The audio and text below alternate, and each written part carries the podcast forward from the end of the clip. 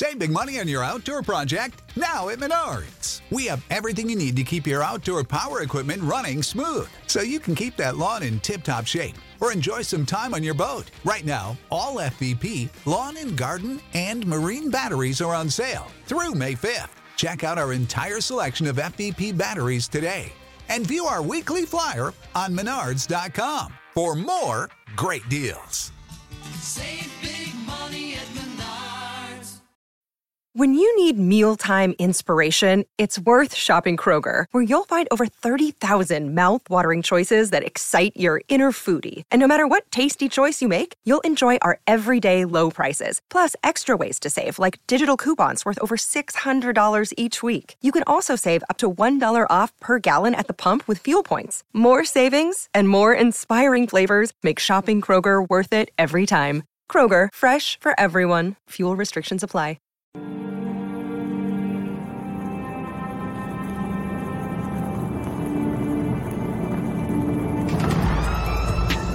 In a world where Carolina Panthers fans have an insatiable thirst for Panthers news and opinions, only one podcast roars ferociously. It's the C3 Panthers Podcast. What's the deal, Panther fans? Guess what? It's not Tuesday. It's Wednesday. Wednesday, folks, and we're here uh, as Panther fans on the intranets, trying to get a feel for this team and the changes. And we're gonna say, keep pounding. Wow. Uh, it's the C3 Panthers podcast brought to you by CarolinaCatChronicles.com. Um, and tonight is our Wednesday night show. What we're trying to do throughout this season is track down a beat writer for both teams going forward. Tonight we've got Schuyler Callihan, uh, beat writer for the Sports Illustrated Panthers, and also a West Virginia Mountaineer himself. You can find him at Callihan underscore. And at nine o'clock, we've got Alan Ulrich under the Dome podcast to bring us more perspective about the Saints that we will be playing this Sunday. So, hey guys, we're hanging out here tonight. It's the C3 Panthers podcast. Tonight is the Saints at Panthers preview, and I'm hanging out with my co host, Cody Lashney.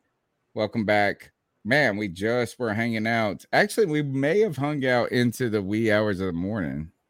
We may have even seen each other this morning at 1201. we might have, man. Hey, this C3 Panther fandom, it don't stop, man. It knows no rest, especially uh, when we have the New Orleans Saints rolling into the bank and we have something to prove. Um, I'm pumped. We have uh, some good interviews uh, on tap for tonight. And um, yeah, I believe one of our guests is even joining us now. We uh, had we heard from Matt Rhule today. We heard from uh, Taylor Moton today. Um, those are the two I saw. Oh, and Sam Darnold. I saw tried tried it out today to do, to do the press conferences. So we have um, some things to talk about from that perspective, as well as this continued narrative of the missing keep pounding mantra at Bank of America Stadium, where ha- there has been a fan upheaval, a straight fan upheaval at this point. Now they are jousting with the Panthers organization about how to handle the fan experience. So we've got a lot strangely to talk about since we've been hanging out together last night. Go ahead and smash the thumbs up button, subscribe to the C3 Panthers podcast, as well as this Friday, Friday free for all. Oh, yeah, um, Friday free for all at 7 p.m. You can all come in and join uh, and talk to me and whoever else is on the show about the Carolina Panthers, your opportunity to give us your takes and opinions on the team you love. YouTube simulation dropping on Saturday. Um, oh yeah, and we've got a bunch of interviews.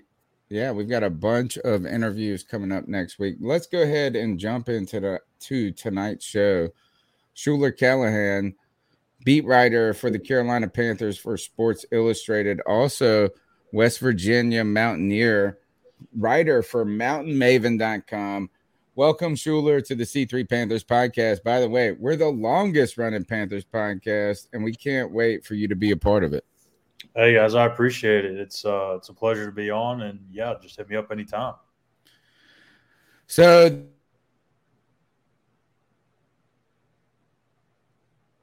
I think you muted yourself, Tony. You muted yourself. don't hit the sp- don't hit the space bar accidentally. Um, the Carolina Panthers are uh, coming off a win against the New York Jets as and facing their first divisional opponents who have all who are also coming off a really decisive and many argue impressive win over the Green Bay Packers. Carolina Panthers in year of Matt, two of Matt Rhule Schuyler. What's on your mind when it comes to the Carolina Panthers at this point in the season? Yeah, I think it's it's kind of what we expected. You know, it wasn't going to be a perfect performance in week one by any means, and you know, we just kind of expected them to get through that first week with a win. You knew there was going to be some good, some bad. Uh, defense was flying around like we all thought they would, and I think you know early indications are that they're going to be a team that could potentially or unit that could potentially be a top 10 defense in the league. I, I still firmly believe that. Uh, it may have been the New York Jets, but they're they're gonna they're gonna cause havoc on a lot of teams, and I think this will be a good barometer for them uh, to to step up and show what they can do against the Saints offensively.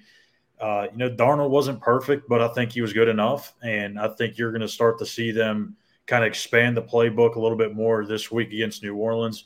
Thought they were kind of a little bit vanilla in that first week against the Jets. So we'll see what they do um, here in week two. But I'm excited uh, about Sam Darnold. I think he's got a, a, bright future, and I know people aren't you know necessarily high on him, but you know, I think it's it's kind of a, a, wait and see for them. And uh, like I said for the longest time, you know, for Darnold, this was a great opportunity to go to an organization that fully believes in you, trusts in you, has the weapons around you uh, to allow you to be successful. For the Carolina Panthers, it's kind of a TBD. We don't know if, if he's going to be the answer for the future, but um, through one game, I thought he did what he was supposed to do.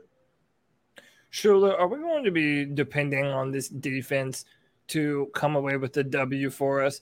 I mean, I think you know you share the same sentiments that all of us Panther fans do, and that this defense is nasty. They're fast, they fly around. You know, you said yourself they have the potential to be a top ten defense.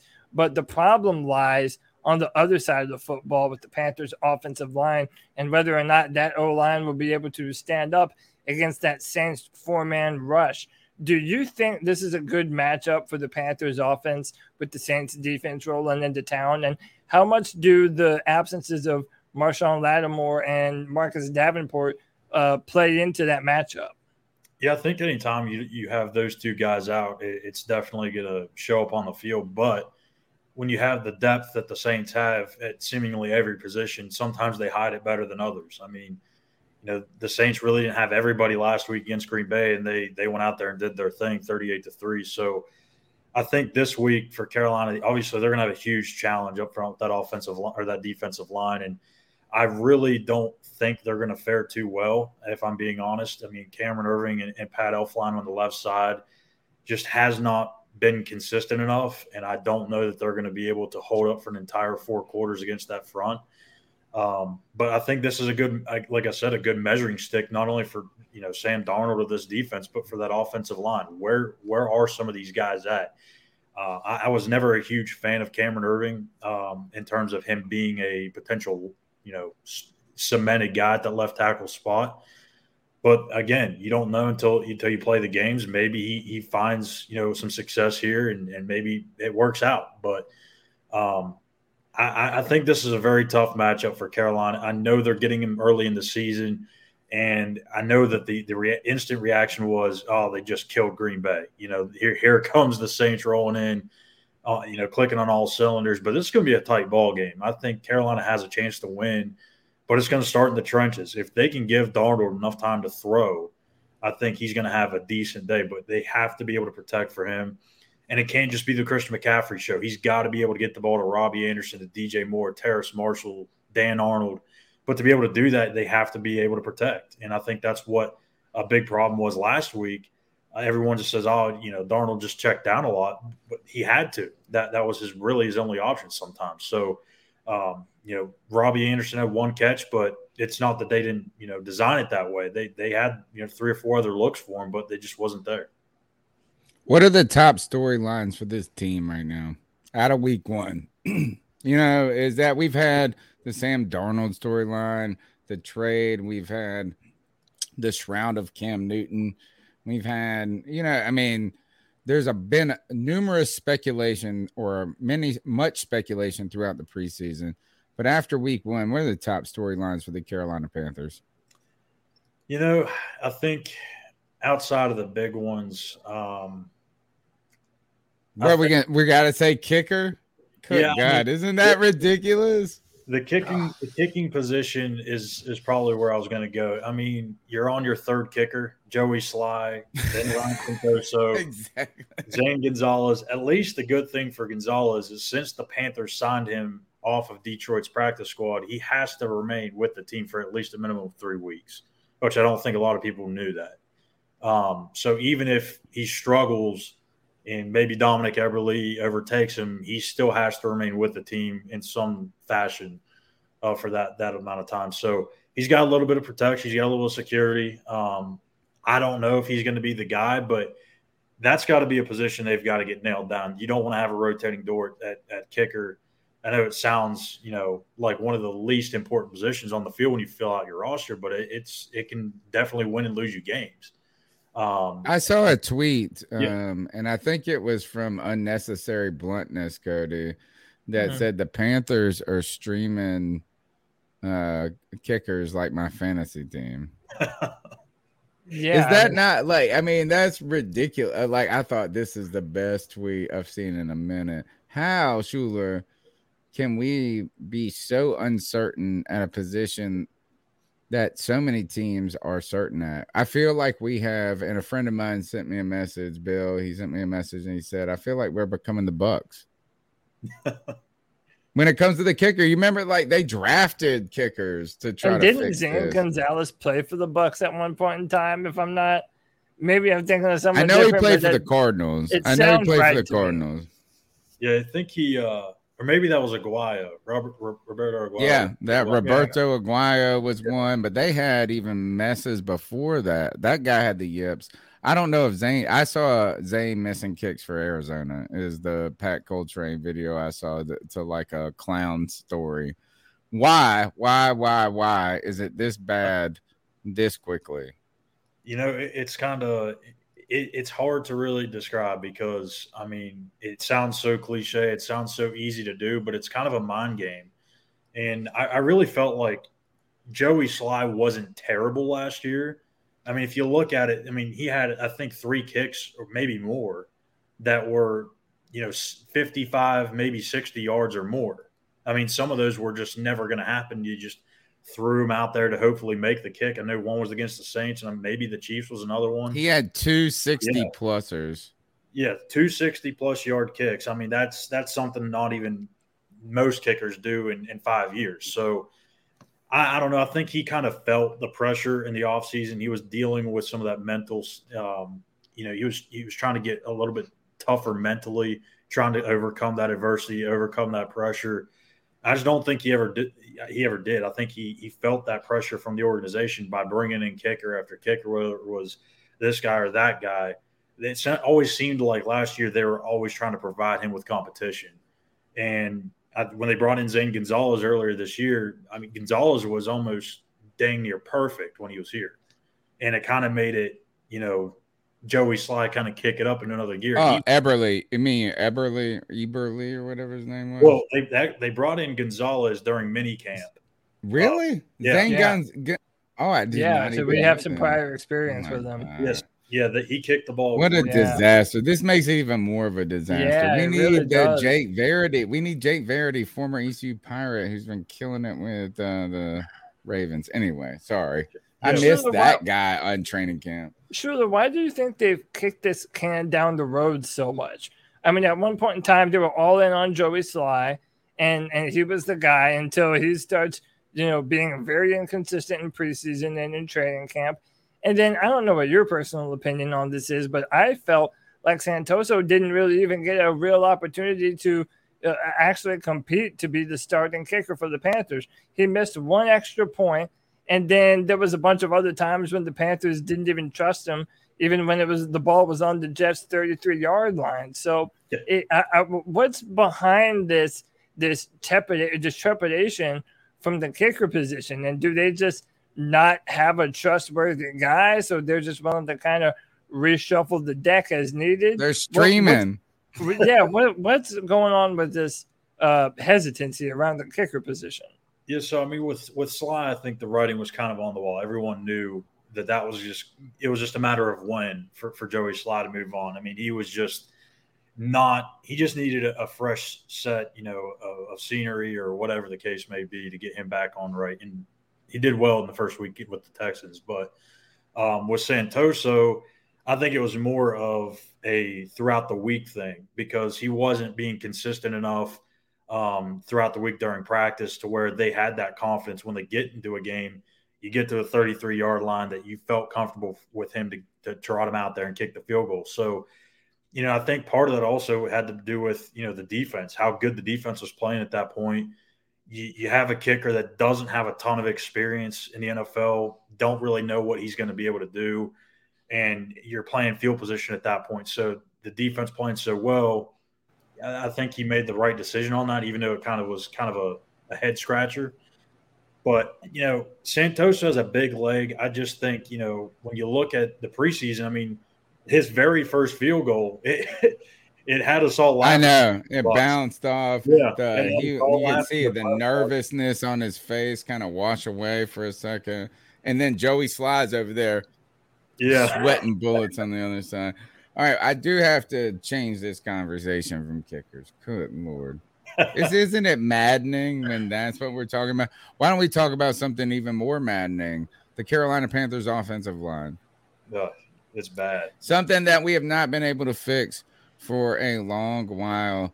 And um, Cam Erving, to be honest, I thought played okay in his debut. I know that people are down on him but the problem with this offensive line is that it got bullied. It just they didn't miss their blocks. They just got pushed backwards all the time. So as we go forward against the Saints with a effective pass rush, right? What do you expect as the Carolina Panthers are going to get? I guess John Miller back, right? I believe this week. Um, Dennis Daley feels more comfortable on the left side. How do you expect this Panthers offensive line to improve? Do you expect them to improve? I hope that week one is them trying to find a way to gel. Yeah, I mean, usually the most improvement you see is from week one to week two, right? So hopefully that's that's something that happens this week. But the offensive line's really beaten up right now. You know, Pat Elflein's dealing with an injury. John Miller's coming back off COVID. You don't know how that effect's going to be. Um, it's it's kind of going to play itself out throughout the week. I wouldn't be shocked if we get to Sunday and, and Dennis Daley starting at left guard in place of Elflein and Miller's in at right guard, or maybe Brady Christian Brady Christensen kicks into right guard.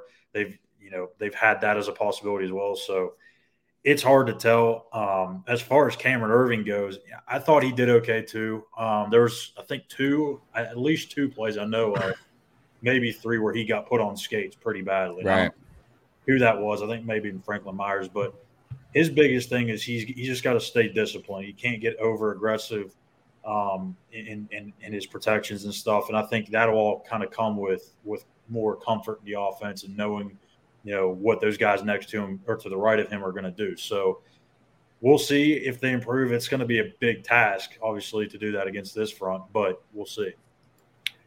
Schuyler, I've been a uh, I'm saying uh, for a, a, long time now that I, I, think Deonte Brown and Brady Christensen need to be a part of the starting offensive line. Um, I, I, think that Ron Rivera showed a propensity when he was our head coach to not play the younger players in favor of the older veterans, and I kind of feel like uh, Matt Rhule and Fitterer and the brass are kind of doing uh, a similar thing right now. I mean, we've we've now heard it from you about how bad or uh, you know uh, Pat Elflein has been. Uh, many people in the media and fans alike have not expressed a lot of confidence in Cam Erving and Pat Elflein. Uh, even uh, Matt Paradis is kind of included in, in, into this conversation as well. Why is this so obvious for Panther fans, and, and yet our coaches have this real strong belief in the guys that they brought in? Is it just an, an ego thing? And these are the guys that they brought in to play a meaningful role on the offensive line this year. So therefore, that's who they're going with. Or are these rookie guys like Deonte Brown and Brady Christensen maybe just not up to speed in the playbook yet? What's what's going on here with their choices and who they start on the offensive line? Yeah, so with Deonte Brown, they're they're trying to get him to where he's physically ready to take on a full game's worth of snaps. Right now, he, he's probably about halfway there, maybe a little bit over halfway, which is why he was he was inactive last week, and they elevated Sam Tecklenburg up as, the backup center, mainly to have another center available. But um, Deonte Brown, he came in when they drafted him. I think he was like 360, 365 pounds. He's dropped down into the 330s. So he's well on his way, but he's still got to, now he's going to learn how to play with that weight and how to maneuver it and, and stuff like that. It, it, seems very easy, but when you lose all that weight, it, it changes your speed, it changes your sense of direction, it changes everything. So he's just got to get brought up to speed physically. I think he's getting closer and closer. Probably another couple weeks, we'll see him – rotated in onto the field. And maybe even this week, depending on the health status of, of Elflein and Miller and everybody else. But um, then as far as Brady Christensen, they really seem stuck on him being at right tackle. I don't think they have any interest at all moving him over to left side. Um, I don't know why that is. He does have experience at left tackle. I get that he doesn't have the the longest arms in the world. He's probably not the most athletic left tackle in the world if they were to put him there. But I mean, at some point, I think you have to give it a shot because I think they don't want to move Taylor Moton either. I think they are stuck with him staying at right tackle. And if you're going to keep Taylor Moton at right tackle, you might as well move Brady Christensen to the left side because if not, he's just going to sit there. So they've, they've got to find a home for Brady. Yeah, I, I, want, you... but uh, I want to double down just on that last thing uh, that he mentioned is the left tackle, right tackle position. And you know, if they view Brady Christensen as a long term right tackle, which is where Taylor plays, does that mean that in, in the long term, there's potential that Taylor Moton could be our future left tackle? Because in my mind, that's been an inevitability for a long time now, especially considering Taylor Moton is listed as the backup left tackle as it is right now. Yeah, I mean, I think he could be. I mean, they, they've obviously worked him there during mini camp at OTAs, training camp, all that stuff. Um, so there, there's a possibility, yeah, for sure. But I think they really like him on the right side mainly because they know how good he can be on the right side. And to flip all of that, you know, you're going to have to change. Basically, when you go from the right side to the left side, you're flipping the entire, you know, your your entire movement, what your assignment is because of the play. You're going in a different direction it, honestly, it seems a little bit easier for guys to go from guard to tackle or tackle to guard on one side than to flip from the right side to the left side or vice versa. So, if he's their best option in the future, if they can't get anybody in free agency or they don't nail anybody in the draft, I would see them probably moving Taylor over at left tackle if they if that becomes evident. If that's if that's their best option. Cool. Tony, go ahead. Uh, the Panthers offense stalled in the second half, right? We come um, a, a, slow start for the offense in the first quarter. The defense was stunning, generating pressure at every moment, it felt like. And then all of a sudden, Sam Darnold and Robbie Anderson connected, DJ Moore making these flying, wonderful catches, putting up somewhat of 200 yards passing in the second quarter alone we come out of the half 16 nothing and punt the ball every time. Some miscues, miscues, miscommunications. But Panther fans have uh, interpreted that third quarter performance or lack thereof. People have been going back to last year where problems in the red zone, problems in the two minute, problems with an explosive offense and we saw Sam Darnold be pretty good. I thought we, um, but Panther fans have circled back to Joe Brady here. They want to know what is going on when it comes to. We were told that Joe Brady is going to be the next best thing since sliced bread since he came out of that LSU offense. Ed Orgeron is over there crying all day long, begging for Brady to come back.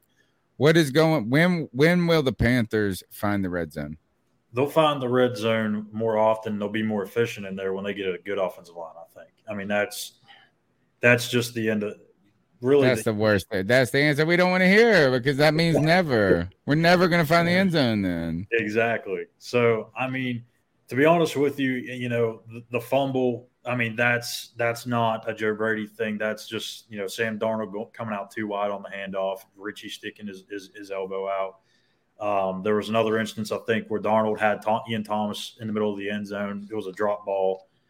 So, and, and Rhule talked about this today too. He felt like it was more a lack of execution than anything um, because the plays were there. They just didn't execute. So, we'll see. Yeah, they, they had troubles last year, but that was a whole different group, a personnel group. They didn't have Christian McCaffrey, but all three games. And when you have that taken out of your game plan, it changes everything you do. And you know, we'll see what happens, but I think they're going to be fine. I think Joe Brady is, is going to be a good offensive coordinator. He's going to be a head coach someday. Um, I don't know if it's going to be anytime soon, but they're going to have to fix this stuff up if they want to make a push for the playoffs. Because if they don't fix those things up, such as the red zone, the two minute end of half, it's going to be hard for them to win ball games. But at least the one good thing is they didn't look good in the second half, but they they did complete that two minute drive at the end of the first half, which was nice to see. Are the Panthers equipped on defense to really stop this Saints running game? Because I think, you know, if we were to verbalize our fear, is that Panther fans right now think we have an incredible defense only to go up against the Saints and find out that it's not as good as we thought it did, right? Now we're riding high right now, but to me, the strength of the New Orleans Saints is they can run the football at will. They have Alvin Kamara, they have a veteran offensive line. Um, and that allows them to be able to not have to put the ball in Jameis's hands so much. Are the Panthers equipped to shut down the Saints' offensive line and specifically that rushing attack with Alvin Kamara? It, I don't know if they're going to necessarily shut him down or maybe slow him down, but I think the biggest thing for for the for the Panthers is don't let anybody else have big days too, because if if Kamara is going to get his touches, he's going to get his yards, whether it be the rushing game or the passing game. But if you have these other guys at receiver, tight end, just carving you up left and right, that that's when you're going to have a, a, big problem.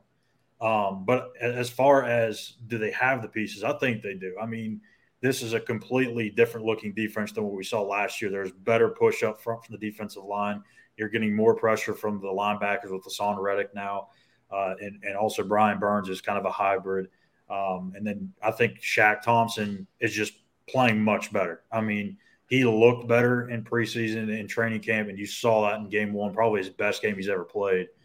And if he can, it is. I would not wear this dude's jersey. Look, I bought this jersey before he played a single snap, and I've been waiting for. I, I got to the point just last year. I said, "I'm. I can't do it anymore." And he came out and had that game, bro. And I had, and everybody in the chat said you got to wear the jersey now. Now I've worn it two nights in a row. Shaq had finally five years later, a hundred bazillion dollars later, he has met expectations for one game. Yeah. I mean, I think uh, it's really got to deal with the supporting cast too. I mean, I think right. we look- saw this with Luke Kuechly right? Is that uh in those the, the back two years of his career where you know you were wondering is he slowing down is he is his head eh, you know you're wondering these things but part of it we kept coming back to was the defensive tackles weren't getting it done and it made their job just so ridiculously tough and i think it was either matt Rhule. i think matt Rhule said this today is that we've got the talent to let him play a little bit more freely yeah i mean especially when you have you know, Daquan Jones in there who's got a ton of NFL experience. I mean, last right. year they were rotating in Bravvion Roy, a rookie. They had, um, I can't even remember, there was a couple of uh, guys that they elevated from the practice squad um, at times to go in there. So when you have guys that have good gap discipline, that really helps out the linebackers. And then when it's kind of a trickle effect, the defensive line helps linebackers, linebackers help the corners, corners helps the safety. So I think it's all just kind of starting to mesh together. And now that you have Haason Reddick on that defense too, there's a lot. It's amazing. there's a lot to account for. Um, Cody, I'm gonna get my last question in, then we're gonna um we've got Alan Ulrich coming in just a minute or two to help us preview the Saints. We're here with Schuyler Callihan uh from SI Panthers beat writer, Sports Illustrated is also a Mountaineer fan and Mountaineer writer. Uh, when it comes to the Carolina Panthers defense, can we saw an injury come with Myles Hartsfield is on my mind, right? Is that now we brought Corn Elder, Corn on the squad, as I saw Jim Zoki say it. Uh, he's on the practice squad, but next week we have to make it through this week. AJ Bouye's coming, coming to town, um, and uh, finishing out his serve. He's got he's in prison. He's in uh, PED prison at this point but he's finishing his last game. Will he make a difference for this exciting defense, or is Corn Elder going to be the difference maker? I think definitely Bouye. I think he's this is really kind of like the first time since that Pro Bowl year that he had, or All Pro year, whatever it was, uh, when he was with Jacksonville, that I think he's really been set up for success because you look at the defenses he's been on since. I mean, they're they're kind of suspect in terms of the secondary help that he had. So when you got guys like Donte Jackson, Jaycee Horn, and, and Jeremy Chinn, I mean, that's a pretty good complementary group. So um, I think you're going to see AJ Bouye make his way into the starting lineup. And I know it kind of, you know, freaks people out and say, oh, well, Donte or Jaycee's not going to start. They're going to start three corners, I think. They're going to have three guys on the field. And um, they, they did that a lot during minicamp and OTAs. So I think they feel comfortable. I think that's how they feel they're going to get the best 11 on the field, is have those three on the field. Uh, but as far as Corn Elder, uh, you know, it's it's kind of a, a, guessing game, really. I think he's he's kind of been brought in right now to kind of gap that one week in between now and right. he returns. Schuyler, did you have a, a, a, prediction for how you think this is uh this game is going to go. I don't know uh, if you're allowed to give your official predictions or not, but yeah, uh, do, do you have a, a, feel for how you think this this game is going to go? Yeah, um, I'll release my my score prediction on our site, which may change from this moment, but uh, as of right now, I'm going to go. I'm going to say Saints 27, Carolina 23. I think it's it's just not quite there yet for Carolina, but I think that it's going to be a really good game, and I think you're going to see a lot of positives come out of this one, even though it'll end up being a loss. Fantastic work, Schuyler. Tell them how they can find you. Obviously, they can find you at Sports Illustrated, beat writer for the Carolina Panthers for Sports Illustrated. But how can they find you on social media as well as if they're interested in West Virginia football? Go ECU Pirates. yeah, it's you terrible. Yeah, you can follow me on Twitter at Callihan underscore, and then you can follow the uh, Panthers site at SI underscore Panthers. And if there is West Virginia fans out there uh, listening, you can follow us at SI underscore WVU. Thank you so much for your time tonight, man. I hope we can have you back on the C3 Panthers podcast. Absolutely, guys. Appreciate it, fellas. Just let me know. Thank you, man. You're listening to the C3 Panthers podcast brought to you by CarolinaCatChronicles.com, where every week we chop up the latest Panthers news and opinions from the fan perspective. We do it on Tuesday nights on the longest running Panthers podcast, 9 p.m. But we got all this content coming to post game show where it is lit as a mofo. I'm telling you, the post game show is where it's at.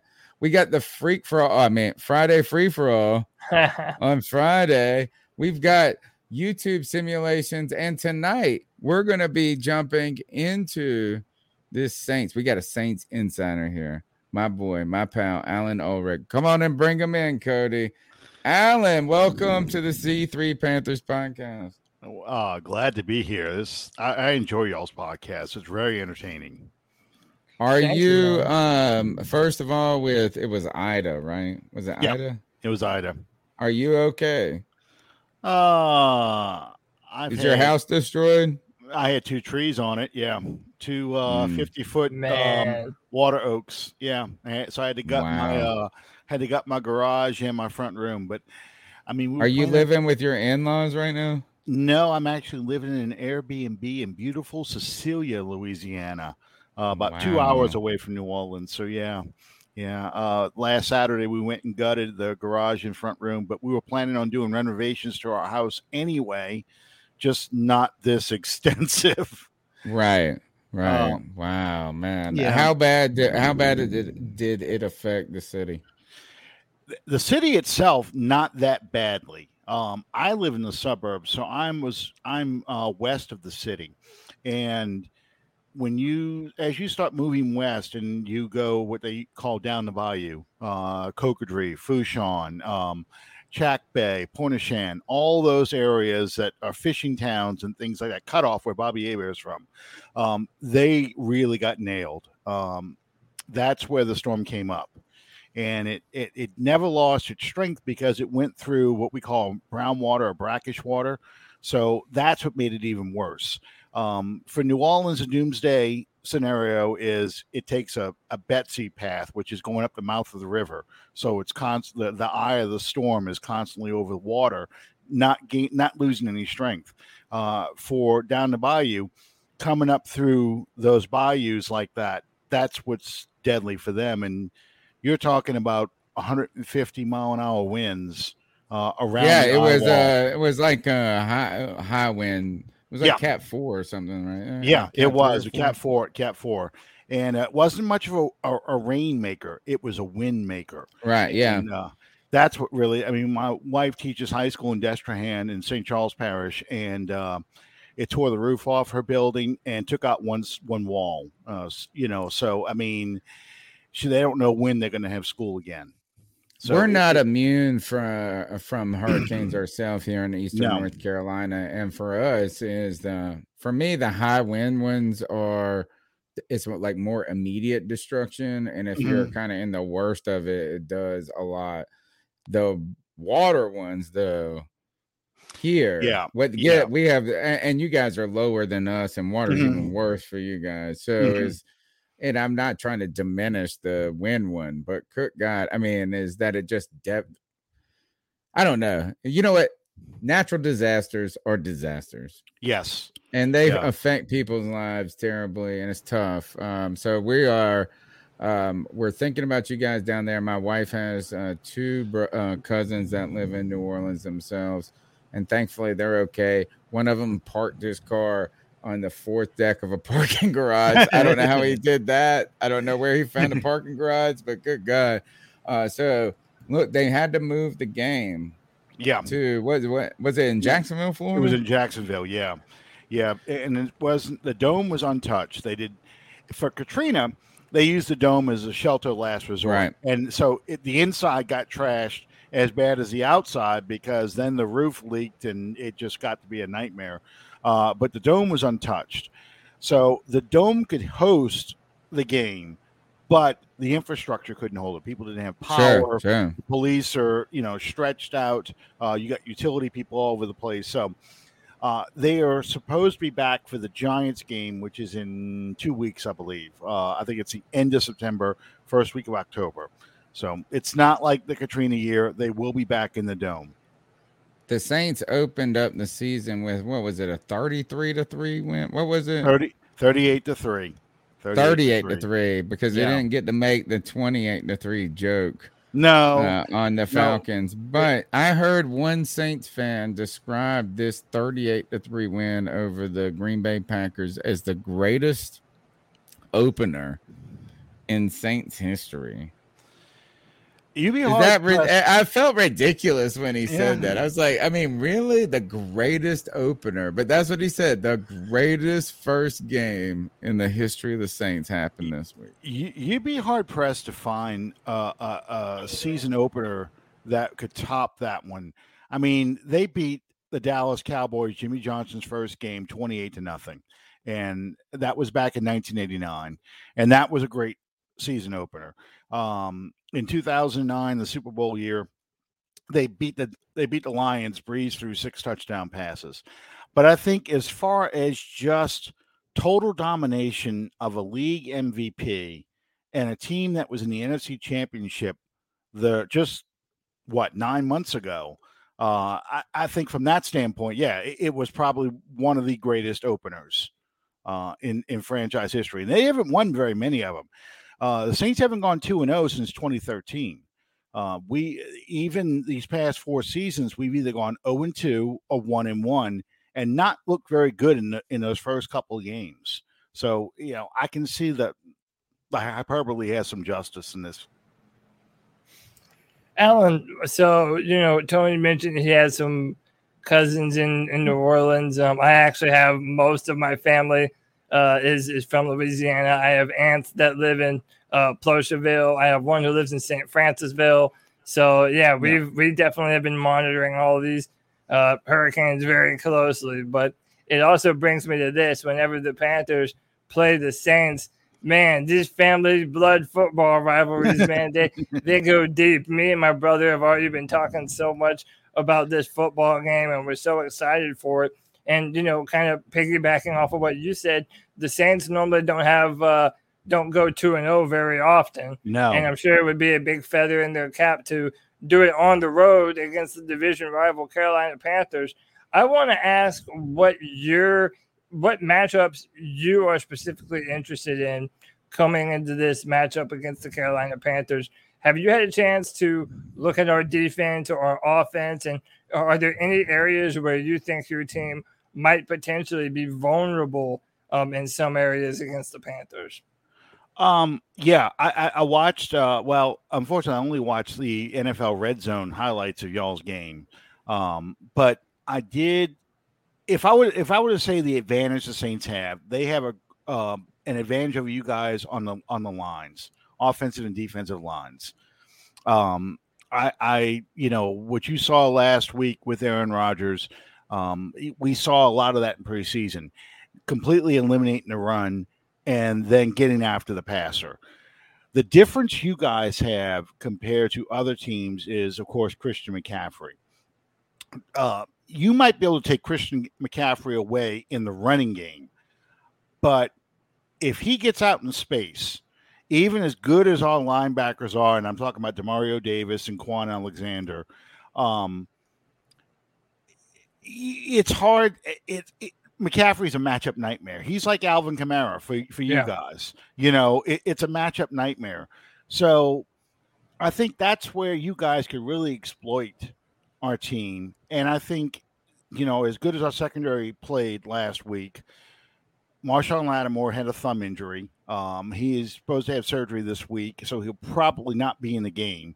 Um, so you're going to have Paulson Adebo, who's a third round draft pick on one side, and probably newly acquired uh, Bradley Roby from the Texans, starting yeah. in Lattimore's spot with the old Falcons defensive back, um, uh, Desmond Trufant kind of in reserve.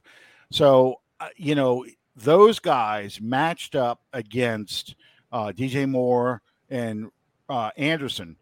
You know, there's a there's a possibility that if your quarterback has the time, that he can exploit some mismatches out there because McCaffrey is going to draw so much attention. Speaking of Christian McCaffrey, one of the discussions uh, that Panther fans have a lot is the value of a running back mm-hmm. um, and how much we paid him. Both um, Kamara and McCaffrey signed mega deals in the same year, right mm-hmm. around the same time. Both are these sort of multiple play, not sort of, both multiple players that um, are dynamic. And my argument is is that they're more than just a running back. They're sort of this kind of transcendent position. Yeah. But um, there are a lot of Panther fans that are concerned about the amount of carries, touches, and plays that the Carolina Panthers give to Christian McCaffrey. There's this stat from 2019 where he played like 99 point, like he took like one play off in the entire season.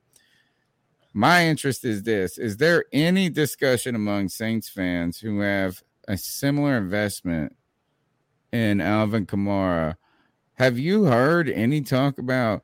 we're concerned about the workload we give Alvin Kamara because I feel like Panther fans are too much on this workload joint, but it's a big deal among our fans protecting Christian McCaffrey, who has had one injury, basically one year with yeah. injury. So is Alvin Kamara, yeah. one year struggle with this. Is there a discussion among Saints fans about protecting Alvin Kamara? you know, it's funny because it's a division. I don't think it exists. I It- don't. it- I have a. I have a crazy theory. Well, not a crazy theory. I don't think it exists like it No. exists among us. there there are some people who think Alvin Kamara doesn't get the ball enough. You know, I mean, uh, but I think they have him on their fantasy team too.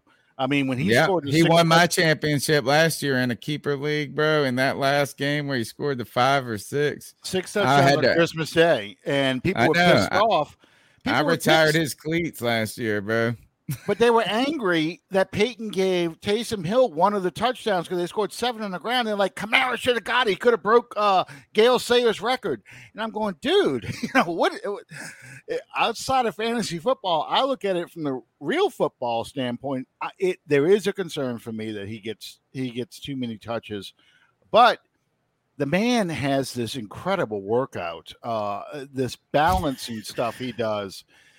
It's amazing. It- he's Didn't like he? Wasn't he the guy that drug like he was dragging these weights down the street? This was like Yeah. five years. He was a rookie and he had the sled and he was pulling Yeah. them down the road or something He- he- stupid. he pulled a jeep uh, with a weight bar on it. He Yeah. did, uh, yeah. He he gets on this medicine ball looking thing. They got a platform. He stands on it, and they're tossing him balls while he's standing on it too. So I mean, it's these bizarre workout videos that show up on Twitter, and uh, yeah, he's. He, he he does an incredible job staying uh, staying flexible, and you saw that this past weekend um, when they Winston threw that bad pass to him on third and short. Oh, and where he did that twist. turnaround catch. Yeah, he, he did that. it. It was Yeah. insane, bro. Yeah, I mean, He's amazing. He But. I think Christian McCaffrey is easily at his level. And arguably, when you look at, Mhm. I think Christian McCaffrey's explosiveness and speed. And I know that people are saying that against McCaffrey. I think he might have a hair on him right now. But I know I'm a fan. I do believe this is that if Christian McCaffrey was black, there would not be the same talk about protecting him. you know, It's kind of crazy, and I'm not saying this because. It is weird with Carolina Panther fans. They're like, man, I, I don't hear enough. I want to hear Panther fans saying we got to feed McCaffrey more. That's what I want. I You want know, that talk. Well, you know, and for Saints fans right now, I don't know. Al Davis must be reincarnated in Saints Twitter because all I'm hearing about is it's not so much feeding Alvin uh, Alvin uh, Kamara more. It's the deep balls back. We're going deep, baby. You know, you just play the NFL films, the Raiders music, and they just want to see bombs away offense. And I'm going, wait a minute, you guys, four years ago, before Kamara got here, were complaining that the Saints don't run the ball enough, that the defense gets worn out because we score too quickly. And yeah, it, it, it's You like that Drew Brees explosive, what, 09 shit? Yeah, we could put anybody from this, like the 55 touchdowns. You love that. Jameis Winston comes in and throws five touchdowns in his Mhm. starting debut. But really, and this is a another off color position at this point, a uh, unpopular one. I do think you guys were very good on defense. Mhm. I thought that Jameis was efficient as I've ever seen him be. Like, Yeah. I mean, but at the end of the day, I also thought the Packers were terrible oh yeah, everywhere. I don't think it was just Aaron Rodgers and this Jeopardy ca- casualness. I thought their defense stunk. I thought everything about the Packers stunk. So, how good are the Saints right now? Is I guess my question. I know that is a positive win. It's one of the best Mhm. wins, and I don't want to take anything away from it. But how No, good are they? I, I, how good are they? I, I completely agree with you because I think um, I think preseason and the first couple games of the season are kind of an illusion. You know, I don't think teams are as good or as bad as they look those first couple of weeks. Mainly because you don't have those physical practices. You you don't have the two a days. Um, you, most of your starters hardly play in preseason. I don't think Aaron Rodgers played at all in the preseason. Um, so you know all that chemistry that you see when you're playing week from week to week to week is is not there yet. So it takes two or three weeks before you really start getting a, a feel for how good or how bad a team is. And the Saints moving to going to Jacksonville, it was kind of like a training camp scenario where you can keep all your players in the hotel room. They're not going home to their wives. They're not, you know, getting on social media and all these other things. And you keep them laser focused. This is the opening game. We got to win this game. This is what we're going to do. So, from my standpoint, I don't think the Saints are as good as what you saw. I think they are good, but they're Right. not. They're not going to sit this. and blow people out. How Not- much is COVID and injury going to hurt this team this week? There's a Um, lot. I mean, there's yeah. a long list. Let's start. I mean, we can go down injury. Like, Mm-hmm. even if it was just injury, we could go down this list and it would be Oh, yeah. um, significant. But Mhm. now we have this COVID story with the coaches and this and that. And then Yeah. we just got to have the devil, Sean Payton, who probably doesn't matter. He probably don't need any of his little minions. well, uh, I saw on Twitter right before I got on the show was uh, Curtis Johnson, the wide receiver coach. They didn't say the name; they just said the positions.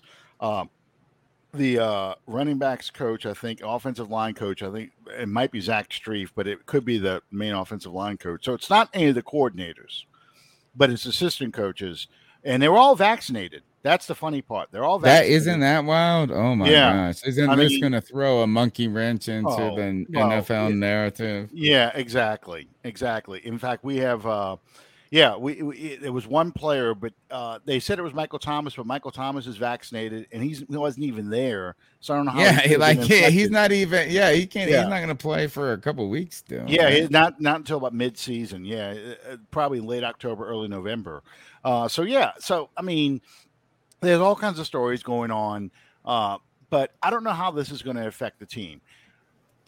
You're going to see on game day a lot of assistant coaches um, kind of step up. You know, the quality control guys are going to step up now as as being the guys hand singling and things like that into the players. Uh, but it, the coordinators weren't. Um, Payton obviously wasn't. Uh, Payton had COVID back. Yeah, we, we didn't we have it. Wasn't this the like where he had to sit at home and then he couldn't coach? Yeah. I feel like it was one of those examples where you almost it was. I I feel like they should have let them coach via Zoom. Uh, you know, uh, I think, And I know uh, that's silly too, but but it, almost seems strange. It's like we're gonna do Yeah. all the training camp by Zoom, we're Right. do all this, but when it comes to somebody actually getting COVID when it matters, you gotta go sit there and watch it on TV, and then we gotta Yeah. watch this silly camera of you sitting in your house watching the game or whatever. Exactly, exactly. So yeah, I I know it, it, the whole the whole COVID thing, the way the league handles it. You know, I I got mad because the Saints got fined a draft pick um, because they was celebrating in the locker room after beating Tampa Bay thirty-eight to three, eh, but they didn't have that mask on. And I'm like, wait a minute, they just got through three hours. An entire game. yeah, I know. It's so sweat silly. all over you from somebody else. You're breathing in people's faces. It's a contact sport, and you're going to find them for being in the locker room It's without masks. optics. It's It's the optics. dumbest thing in the world. There was It a here, and I'm going to turn the mic over to Cody. But my I go on the radio, Pirate Radio, 1250 every Friday. I've been doing it for eight or nine years at this point. But we're at ECU Pirate Town. Our football is terrible right now. But when ECU basketball was playing, which has also been historically terrible, um, when they were the basketball games were playing, and they just instituted like, all right, we're going to try to play sports with COVID they would the guys would come in they would be playing on the court right? So they're on the bench. There's only 11 people right? It's Yeah. not like a 80 person roster right? I mean it's like 11 people they would make it all these the five guy or four guys on the bench five six guys on the bench sit six feet feet apart Mhm. but then they, these guys were all playing in the game and then they would huddle up in timeouts so they would all pull their chairs into a circle where they were two feet apart from each other. And then after the huddle, they would break back to the six feet. You're like, the six feet don't matter when you're beating Right. every two seconds. by Exactly. Side by side. I know. anyway, Cody, I the mic is yours, my man. Well, no, actually, I wanted to turn the, the attention back to Jameis Winston. So, Mhm. as before mentioned, you know, my brother is a diehard Saints fan, and one of the things he said to me is that Cody, I think we're better off without Drew Brees. And that's something I never thought I would have heard him say. And you know, you might d- disagree with that notion, Yeah, but no, no, but- it's it's but it's a common. yeah so the and i think one of the reasons why so many uh people are are on this kick about Jameis, you know re uh, inventing that Saints offense is not just because of the arm talent but your offensive line gives you the ability to do so returning so many starters on that offensive line all of them are pro bowl caliber offensive linemen you guys invest premium high draft picks on Yeah. the offensive line. That is certainly something I wish the Panthers would take uh, from our division rival Saints. Is we've been begging for some first round tackles to be taken forever, and we're still not doing it, and still passing on Rashawn Slater. So it, it- it's a whole thing. They trade But- away all their picks anyway. My whole- my whole thing is- my, my whole thing is this with, with that offensive line and Kamara, doesn't that set up a situation where, yeah, Jameis doesn't have to be at uh you know, he doesn't Yeah. have to throw the ball 50 plus times a game. I mean, Yeah. he can take those those selective deep shots that Sean Payton wants to call, and then they can just go back into back into rhythm. How much different truly is this offense under Jameis Winston rather than Drew Brees? Well, I'm going to say this. Uh, first off, the people who say that this offense is better without Drew Brees, it, it that drives me crazy because you're just, you know, a Hall of Fame quarterback, even with a weaker arm because of age and injury, is still a Hall of Fame quarterback. This was not the case of a guy struggling to complete passes. He was completing 70% of his passes. Yeah, it wasn't the big vertical game, but he was still completing 70% of his passes. We were still scoring a lot of points. We went 12 and 4. I mean, it's just it's ridiculous. But I understand it. it's the new toy. It's sexy. People like it. You know, the vertical game is back. Um, and the, as far as the offensive line, what you were talking about, I, I had said this and I'd heard it from somewhere before. Everyone wants an offensive line that's built on high draft picks. Just nobody wants to make those draft picks to do it because, that is the God-forsaken truth. yeah, because is the truth. you know when you're when you're looking at that draft board you're watching espn or nfl network and that music comes on and you're looking at all the skill position players the receivers the tight ends the quarterbacks. You see all uh, pass rushers. You see all those toys up there that like oh it'd be so awesome. We could get this guy on our team. And do do do do do do do and then you see an offensive lineman go you're like oh god you know They're like, who's the, and they were like, if it's not the only one we know, like Yeah. the one or two, it's like, who's this guy? Now we gotta go try to scramble and learn about him. We haven't and- heard about his name. Oh, Twitter Totally. instantly explodes. You know what? The, what are they doing? They're wasting draft picks. Look who they left on the board. All those things, and um, yeah, you've got one, two, three. You've got uh, three three first round picks on that offensive line now. A second round pick in McCoy who won't play um, because he has a calf injury and he's at a Pro Bowl level, and then a third round pick in Terron Armstead. So they're all high draft picks on that line Yeah. on, on a defensive line, um, you're losing one first round draft pick, which is Marshawn. I mean, I'm sorry, uh, Marcus Davenport. He uh, he injured his pec muscle, but he's going to be replaced by this year's first round draft pick, Peyton Turner. So how you do know, you guys have so many first round draft picks when you always trade them away? uh, I don't understand this. How do you have seven first round draft picks on your team, and every year you no, guys are trading up? I haven't don't hit them all understand. yet. Well, we had two in 2015, and that's Andrus Peat is still there, the guard. We had two in um in uh That's 2011. awesome. By the Yeah. way, you got a player that's still there six years later.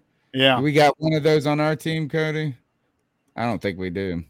Well, Um, can't I I mean, I, I don't know, man. It's I don't think we have somebody No. from 2015 on this team. and we Well, just yeah, yeah, from uh, Shaq Thompson. Oh, Shaq Thompson. Shaq Yeah. Thompson was our number one draft pick, and he had his first good game six years later.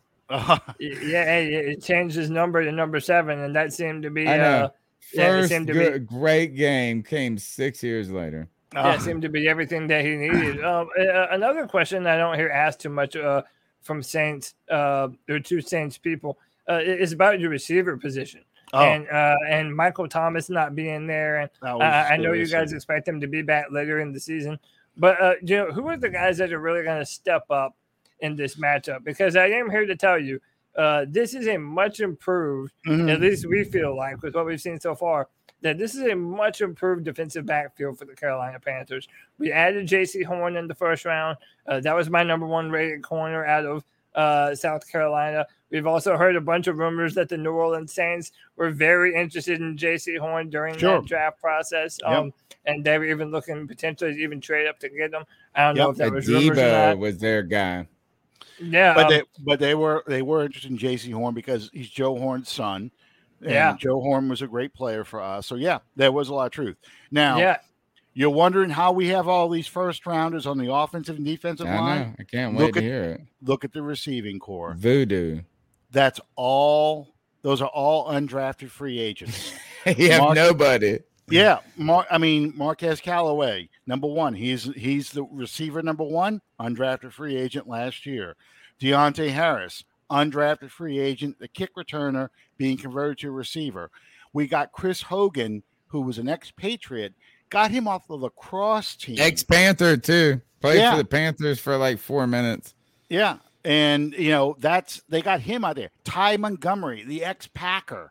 what about Kenny Stills coming back too? They brought right? Kenny. Yeah, they brought Kenny Stills back. I mean, that's you know, eh, they've they've trying to resurrect the career of Kevin White. He's on our practice squad too. Uh, so I mean, that's that's the payoff. You know, if you're going to draft a lot of first round, spend a lot of first Well, round. you got capital Michael on the offensive Thomas. defense. Mike, you got Michael see- Thomas. You Yeah. guys got more players that are first rounders too. Well, well, Michael Thomas was Lattimore the Thomas second second. rounder. The second Yeah, rounder. yeah, Lattimore Yeah, was a one. So they're just on injury. So it's not like you only are rolling with undrafted. I believe no, it's who's- voodoo, bro. You guys did this because of New Orleans voodoo, just like you do that stupid ass salary cap. How do y'all do it? Voodoo. Oh, that's There's no ma- that's- way. that salary cap math. does not Loomis math. No, it It's does the not. best thing. That's I Loomis like that guy's math. I mean, Yeah, I hate it from an opponent's perspective, but good Yeah, God, if I could do good. that math, I'd be rich. I'd Pretty love to good. get. I'd love to get Loomis to do my taxes because I didn't. The government ended up paying me. The government would just like fund our podcast for the rest of our. All of a sudden, this podcast brought to you by PBS. Yeah, exactly. Exactly. Um, uh, I wanted to um, go back to, the- to to the receiving corps. Who's Mm. number eleven? On that's your, uh, that, that's Deonte Harris. Deonte that's- Harris. Okay, so Did he get uh, two uh, touchdowns? Yeah, based on what that I've got seen. He got, he got one. He got the deep pass to one. Yeah. Well, yeah, and I also remember seeing him in the preseason the first time that Jameis got the start over Taysom Hill. He had two really nice touchdowns to Deonte Harris um, uh, later in the game. Do you think that that's a, a key matchup for the Panthers, especially if they're going to be selective in taking those those deep shots? Is that the game plan, just to kind of do your best to run the ball with Alvin Kamara, Yeah. and, Mhm. and then try and catch Deonte Harris downfield? And, and if so, how do you think that plan is is going to work out? Considering we have Jaycee Horn now, Donte Jackson, Jeremy Chinn, who looked great last year. Yeah. Well, uh, what did you expect this Saints passing attack to look like against the Carolina Panthers? Uh, he is going to try and lull those guys to sleep with, and he's going to set them up for later shots. Um, a lot, I would expect a lot of short, underneath, high percentage passing. Get the safeties to start to cheat up, uh, and then take the shot. You know, and Payton is incredible in his designs with clear out routes and things like that. And everybody can run all, you know, the X, Y, and Z positions. They can run all of them. Uh, that's the thing about the Saints receivers. They're not locked into one spot. You know, you'll see Deonte Harris lined up outside the numbers. Next thing you know, you'll see him inside in the slot position and a tight end's lined up outside the numbers. It's all about matchups. And yeah, you guys have a great secondary. Um, Jameis Winston didn't break the century mark for yardage passing um, until he threw that pass to Deonte Harris late in the fourth quarter. It was a lot of high percentage short passes. So I think that's that's going to be the key. It, you'll see a lot of Kamara, another undrafted free agent, uh, Tony Jones from Notre Dame. You're going to see a lot of him. Uh, they're just going to try and run the ball and run the ball on you guys, almost like a Vince Lombardi kind of uh, playbook, and then throw a tight, throw a pass to the tight end, another undrafted free agent, Juwan Jameson. Um, but just really get that defense, lull that defense to sleep, um, and then take the deep shot once he's got those guys set up. Would you rather hang out with Jameis Winston or Drew Brees? Cody, Oh. check the private chat. No, Uh, yeah, we I'm- got one hangout time. We're gonna go and hang out one time. Who you want to hang out with, Drew Brees or Jameis Winston? Jameis will probably be more fun, but because I'm a football nerd, I would probably enjoy dr- hanging out with Drew Brees because I could sit there and talk football with him, uh, and that would be a lot of fun. Um, yeah, it, it, I, I I'm a huge Drew Brees fan. I've been a Saints fan for Right, he's great for the city, all this, but I gotta ask But- you this: as, as you say that, Mhm. what's going on with his hair? Oh God, Tell me this. Tell me. I mean, did you see it? Like, I mean, Yes. it is. um I don't even know what to say. Like, I, I mean, I It- it's- understand. like, it's- if you have, a- if you're super rich Mhm. and you're gonna be on TV and all this, I get it. But at the same time, we all saw what you were like when you didn't have it. well, It's, it's, a lot. It's, It's, different. It's dark. It's Yeah. thick. it's And I heard got- one Saints fan say it looked like ant. Uh, it- you know, he has more hair now than he did when he was younger, uh, when he first came into the league. So yeah, and, and it's dark and it looks terrible. I, I think it looks horrible. But he did it. What if two you years. hung out with him? What would you say? to It'd be like- it'd be would like you just would you ask him? You know what I would ask him is, did NBC make you do that? Uh, probably. Or, you know, what the hell were you thinking? Why did you go William Shatner on us? You know, I mean, it, it, that's a rug. It, it just looks. It, it, it's plugs. It's clearly plugs. But I mean, it just Does it terrible. influence your decision on who to hang out with? No, no, no, All right. no. I just I Cody, enjoy it too much. Can you cue it up for me? Yeah, I've got it right Now, here. We're gonna ask this question. I asked you about the hair. I'll be remiss if I did not ask you this. Is now we're gonna revisit this question of who you want to hang out with more, Jameis Winston or Drew Brees. One time after we, uh, I love, I I like Jameis more now. Like I mean, every day I grow to love this guy more and more. Let's hear this clip the of him defense in after the running the- game give overall shape to the way this played out, Jameis? Well, I just think we were prepared. You know, one thing my uh, my trainer he told me, he said, what did he say? He just told us to be prepared. What did he say? He looked up. He said, uh, "You know what thing my mama told me? what did my mama tell me? I won't ever listen to her. No way. Anyway, anyhow, he didn't even try, dude. He glanced up at the sky and said, "Nope, I ain't gonna remember what Yeah. my trainer said. Just be prepared." I want to Yeah. hang out with Jameis Winston. Well, he he had another uh, verbal slip up when he was talking. He was trying to say combo and tandem, and he got the two How he words combined. condom? He right? said Condom, yeah. He said condom, and it was great because everybody's like, "Wait, what?" So yeah, I had to post a picture from uh, the Naked Gun where uh, Frank Drebin and Priscilla Presley are both dressed in full body condoms and falling in bed together. You know, just uh, there's your condom tandem. I love So- it, man, because I misspeak all the time. So it's not Oh, even a too. judgment Uh, thing. yeah, like I no. like this. It endears me to him. That moment endeared me to him, and I hate you guys. Cody, final questions for Alan before we get out of here tonight. 'Cause we Yeah, I mean, still I'm- talk about this stupid keep pounding thing too. Yeah, I basically just want to get your opinion on this uh, on on a, on a final score. I mean, do you think uh, the the the Panthers um, are going to be a stout test for the New Orleans Saints, or are all of these uh, very key players that you guys are missing, like Hmm. Lattimore, like Erik McCoy, like Davenport, is that going to be man the difference up. maker in this matchup? you know it, it, it's funny about this this this series um we always seem to do better in carolina than we do in the dome if you guys beat us it's in the dome um So I think that you know, I obviously I'm gonna say they're gonna win this week. Um, but the as far as the the injuries and stuff, you're just gonna see more guys popping up. You're like, who the hell is that? Where did he come from? And I think that's I think that's going to be the difference in this game. Uh, I think Winston, I don't think Winston will throw five touchdown passes. I think you guys will give us a, a big challenge because Christian McCaffrey is a huge challenge. And they'll be so concerned with McCaffrey that I think Moore and uh, Anderson are going to get free on some plays. Um, so, you know, I'm going to say a 27 24 kind of game because that's just a feeling I have. I what don't was know. what did Schuyler Callihan say? Our Panther insider uh, beat writer for SI came in here and said uh 27 23 Saints. Yeah. So I- I- look, I'm- I'm look, saying- you guys are all on the same thing. We're gonna beat I- their ass, Cody. I, I, I hope so, man. I, I- I just want I want this to be uh, tough. I feel like the past few years, the this Saints Panthers game has been very one sided. I went there with my brother in uh, week 17 when New Orleans uh, uh, came to town. I believe it was the end of that 2019 season. Uh, Yeah. And the weather, the weather was just terrible that day, man. That was a slog.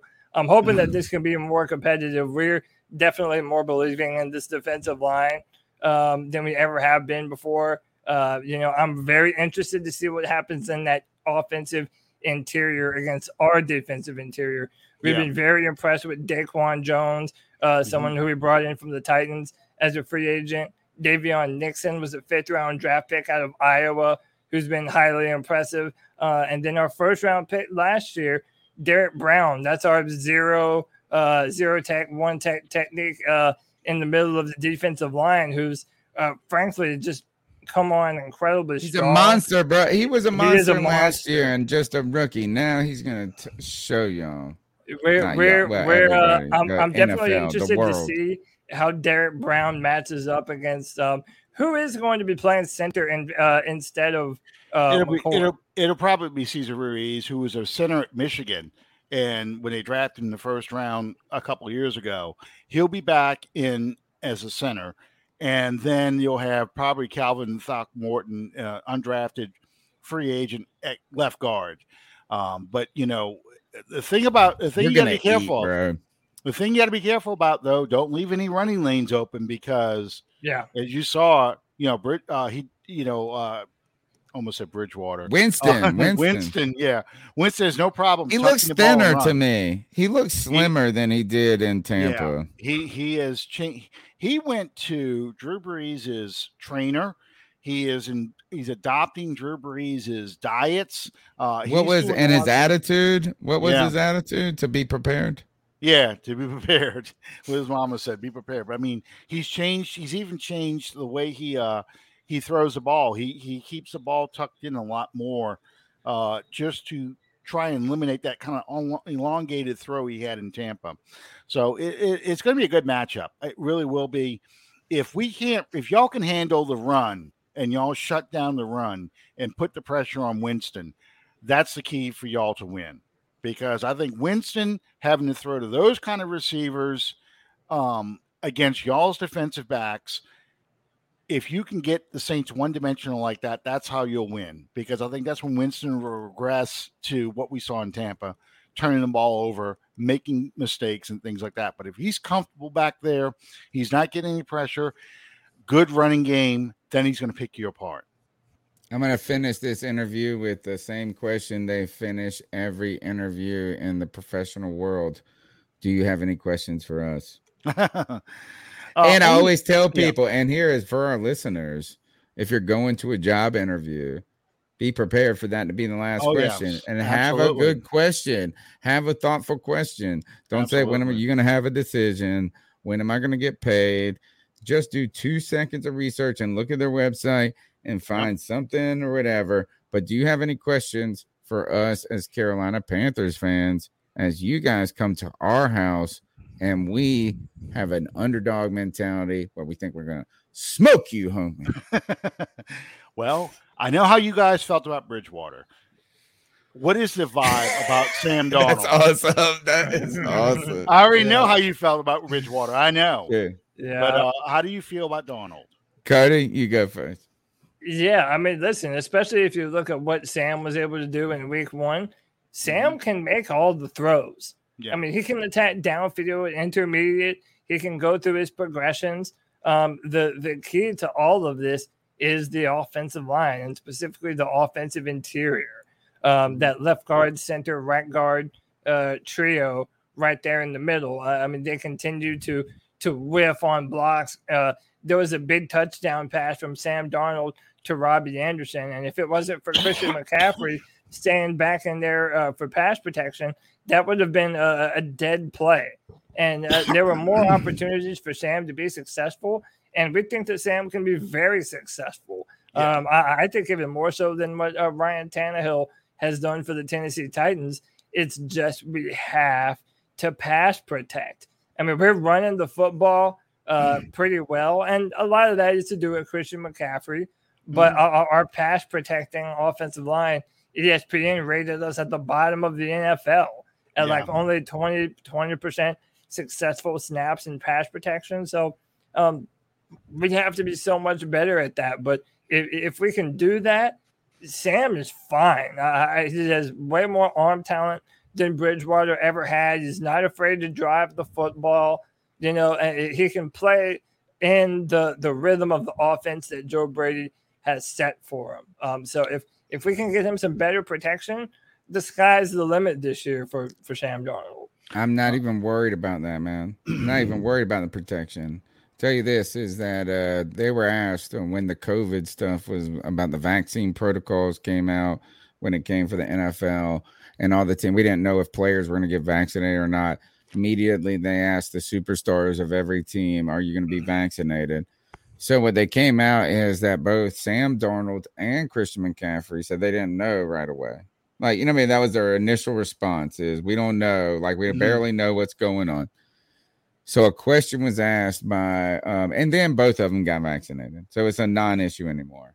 Yeah. But uh, reporter comes up and asks Ma- Matt Rhule about Sam Darnold and his vaccination. He also asked Sam Darnold, and they asked him if they if this would affect him. If the, if you believe to be an effective leader in the locker room, do you think you should be vaccinated and being an advocate? Matt Rhule said this: "Is we don't need Matt. We don't need." Sam Darnold being a leader on this team. We just brought him in yesterday, basically. We've Mhm. got leaders on this team. We need to worry. We need him to worry about playing quarterback. And the reason I bring this story up is because when you play for a New York Jets team and you're a what number three pick or two, whatever he was, on a terrible team in a media market where they just got Zach Wilson. We played them and their team still sucks Well, yeah, Adam Gase. right? It's like head the pressure. Yeah, I mean, like the pressure is just insane. I feel like this is that as I see Sam Darnold walk around Carolina, as I see him strut out into the podium, as I see him on that football field, I don't know if he's going to be good or great, but I tell you this is the mug is not hating it. The the moment right? It's the moment is it's easy. Now he just needs to go out there and play. And I tell you this is he went out there and played uh be more than adequate in game 1. It was a relaxed. It felt relaxed. And what I mean by that is that he checked the ball down when he didn't check the ball. He took a couple shots, some of them missed, some of them didn't. I just didn't feel that super pressure on him to be the savior of the organization. And I think all of a sudden that means that he might be able to capitalize on some of the potential he has. So I am rose colored glasses at this moment when it comes to Sam Darnold. I have to be. We have no other choice. your starting quarterback is your like if he don't work, then we need to be moving on to next. I mean, we're gonna be thinking about next year. Yeah. But I really think this changes scenery for him as he's 24 years old. Yep. I don't think he's broken. I don't think he's broken as I hear him in the press conferences and I see him out there. I don't think he is broken mentally like some of these players can be in those early phases in the worst of circumstances. Well, you know, it's funny. uh, Everything you just said about uh, Sam Darnold is exactly what people are saying about Jameis Winston. Same thing.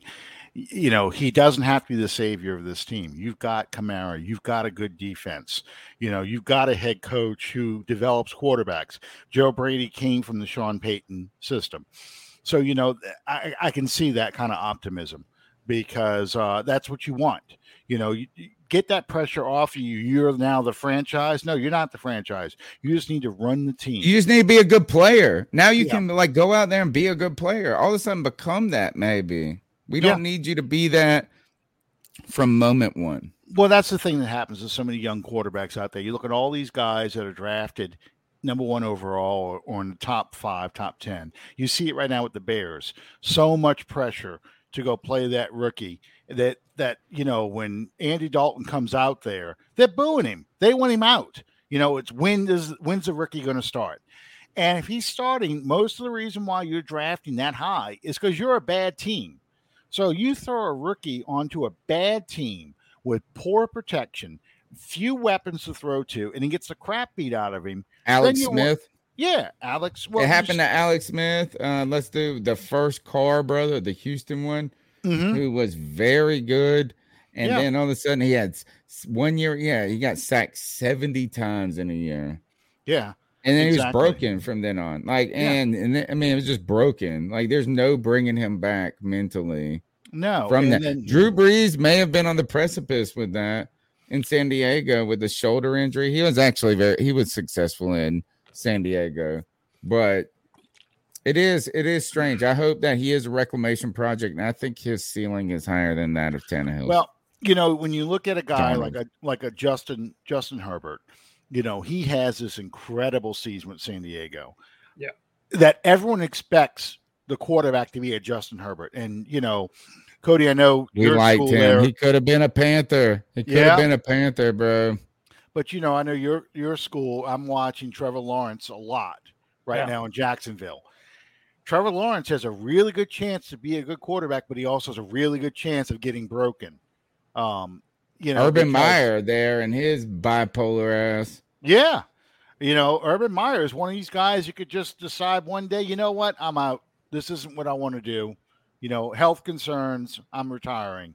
And, you know, there they go. Now we're starting another rebuilding project. We got to draft players that fit a new coach's style, you know, and that's what happens to a lot of young quarterbacks. So I, I'm always excited to see when a new, when a, a quarterback who was rated very highly coming out of the draft gets a new opportunity to be a starter. Let's see what he can do. So Fantastic stuff, Alan. We appreciate your time tonight. You can follow Alan on Twitter at 79 Saints. Where else can they find your work, Alan? Um, well, I'm on Facebook. Uh, you know, I, I'm in all the Saints groups, but if you look up my, just my name on Facebook, every uh, after every Saints game, I do my good, bad, and ugly review. Um, you know, where I break down the key plays of the game and who did the best, who really hurt us, and why Troy Aikman sucks as an announcer. so, Oh, I know you guys hate him, man. How about Um, this? Is that where was where was Joe Buck and him in that pass interference three years ago? Oh, and he was carrying on about that. They- actually called that game, and like I tell everybody, uh, that was one of those nice sunny days where I had my windows open in my house, nice and cool. Well, people three blocks over knew that somebody committed pass interference because that's how loud I was screaming, and it wasn't just pass interference; it was pass effing interference.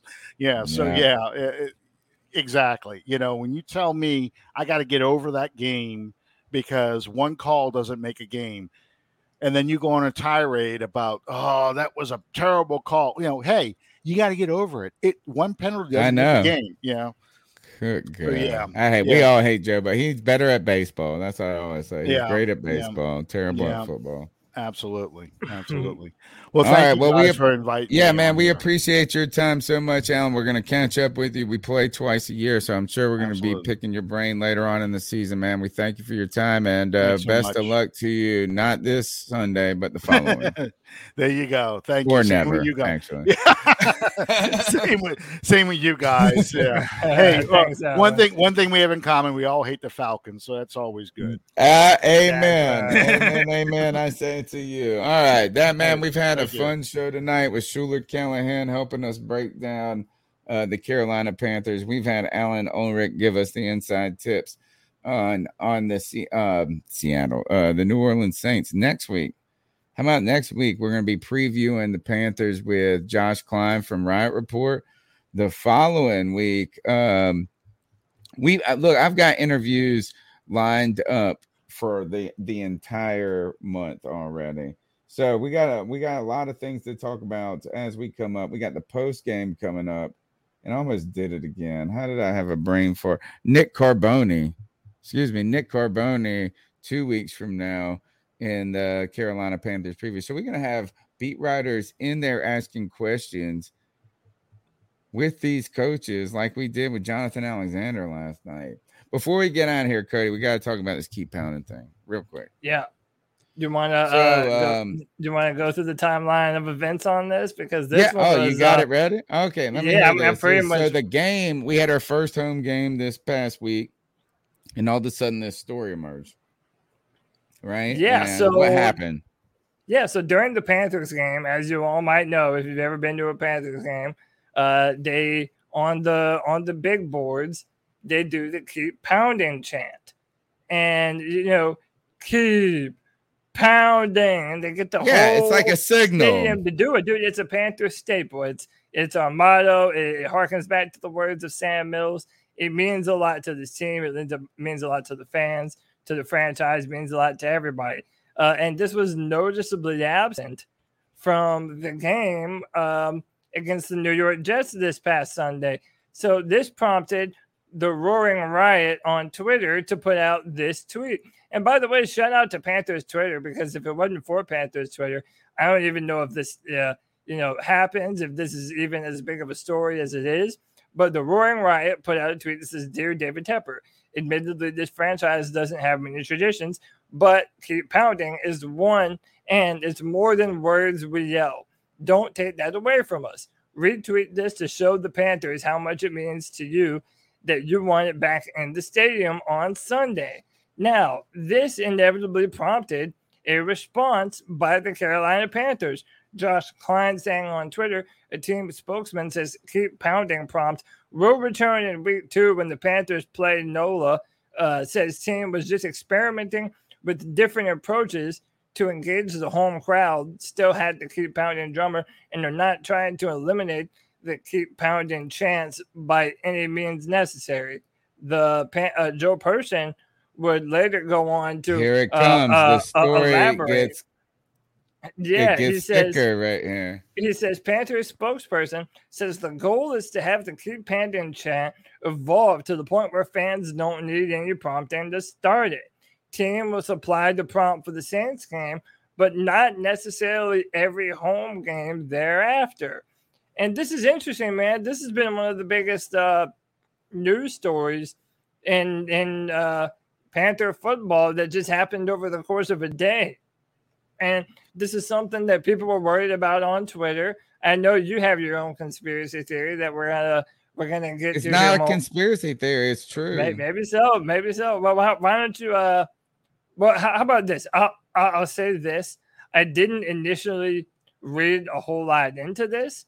Um, I remember a story that happened uh, a few years, or maybe like a year or so after the pan- after David Tepper purchased the Panthers. That apparently there was even some inside talks that uh, David Tepper wanted to change the colors for the Carolina Panthers. And I remember hearing that, and I'm like, "Oh, if that no, no, you can't do what that. do we have on our hand?" But the point that it gets me to is is that you know David Tepper coming from the Steelers, you know, uh, he's bought this team. You know, he's tried to ingratiate himself to the fan base, but a lot of the the the, the traditions and the things that we love about this Carolina Panther football team are still very new to David Tepper. And I think we take for granted that David Tepper knows and understands all of the things that us Carolina Panther fans hold near and dear to our heart. I mean, he might If know. there's one chance, if you've ever been to a game, though, if you've ever Well- been around a Camp Panthers fan, Yeah. if you ever looked at Twitter, if you ever like this, is everybody says keep pounding. Everybody. and the most part of us. ridiculous thing is, I would see a couple of these. So I was looking at when these stories were broke, and I look at the comments, and the first thing somebody would say is, I'm glad because there there would be some random person who wasn't a Panthers fan, and they'd be like, "Keep pounding" has sexual innuendo to it, and it could be that's like what kids talk about for date rape or something. I was like, Wait, who Sorry. said that? Yeah, I mean, like random people. You go look at the comments and some of these things, and they, I mean, they and I'm Oh, kind God, of just a bunch of paraphrasing dumbasses. it, but it's just like this: is that's like it sounds sexual from an organization that's had, you know, I mean, it would just be some it's random sexual if your mind is in the gutter and you're a perverted idiot anyway. All right. Uh, the other thing is, is like, I don't, I don't like that talk. uh, Like, if Tepper is that tone deaf as a billionaire, then give me that AOC dress. Tax like, if you can't, I mean, if you can't even like, Would you wear it on the podcast? Yeah, if you can't even look at Twitter, like, come on, like that. That's the one thing you want to change out of all the shit. Uh, thank you for putting the Panther logo. Like he did things that listened to fans in the beginning. So this would be strange. And what if he did this? Is like he didn't know our traditions, and he was like, you know what? I don't like this keep pounding thing. I want to do purrable towels instead of terrible towels. Purrable. that was awful. I I didn't know it's there was something. Uh, yeah, uh, purr, like cats. No, who's I know. bear? I, What is I he know gonna change us to the Bears? Hey, uh, Petey Pablo. Robbie Anderson that, would uh, be a uh, Petey Pablo has that uh, North Carolina. Come on, everybody. up. take Oh man, we've been saying that. Yeah, dude. I dude, Panthers need to spin a, a T-shirt around. Like, give everybody a free Panthers complimentary T-shirt that everybody gets to swing around at the stadium. Dude, that would be the shit. I've been wanting Let me to do tell that for a long time. Let me tell you what's really happening though with this keep pounding joint, folks. I'm telling you, this is what's really going on. Is David Tepper and the Carolina Panthers are taking hostage our chant of keep pounding. They're taking our phrase, they're taking it hostage like a terrorist, and they're holding this chant hostage until David Tepper gets that tax funding for his stadium. And Oh. then as you put this statement up and you're like, well, they might bring it back next week. That is the equivalent of making Sir Purr hold the newspaper up with the date and the time saying proof of life. Proof of life. Right here. That's proof of life for one week uh, that the Panthers will exist. David Tepper, gun to Panther Nation's head for his stadium. That's my thing. This is just one. What's next? What's he going to do next? He's going to hold back something else. He wants might that be waiting a stadium, homie. Hold your newspaper up, Charlotte. Sorry. Do you want to keep Sir Purr in prison, terrorist prison? Or do you want to keep pounding chant back forever? You better pony up them tax dollars to get this mug out. That's the ransom. They're gonna hold them, hold Sir Purr hostage on live. Yes, TV. they're doing it right David now. Tepper his money. Uh, yes, I- I the mean, listen, I, ransom uh, is the stadium, dude. And one of the things that I'm, I'm realizing is this story is gonna is not going anywhere because now the story has become can Panther fans on their own prompt the keep pounding chant without needing the board to do so. And I think that maybe Like, how dug story- in are they now? Like, are they gonna be like, "Are you really fan?" What if they put up like, "Are you really fans?" on the board or something? But see, I'm like, also I'm also torn about this because I also agree in doing things that bolsters the Panther fandom, if that makes sense. You know what I mean? Like, like I, I understand. I don't necessarily agree with the way that David Tepper is going about doing it, but I agree in wanting to have a, a, an involved Panther fan base. That This you is know, having it involved. in- in- This is right, and that, that's what I'm saying. involvement. I don't agree with David be the Tepper. like- worst thing. He just wants to put a McDonald's out up there, dude. Yeah, I don't agree with taking away the prompt. Um, you know, I, I I also would like Panther fans to do it, you know, just at any random time themselves, which we do. But um, you know, I I I just think that David Tepper is going about this the wrong way. I think if you want to build traditions, you have to make some things. You have to make some changes. You know, uh, Panther fans also haven't been happy uh, with the new end zones, having the green end zone with the Carolina written in uh, blue in the middle.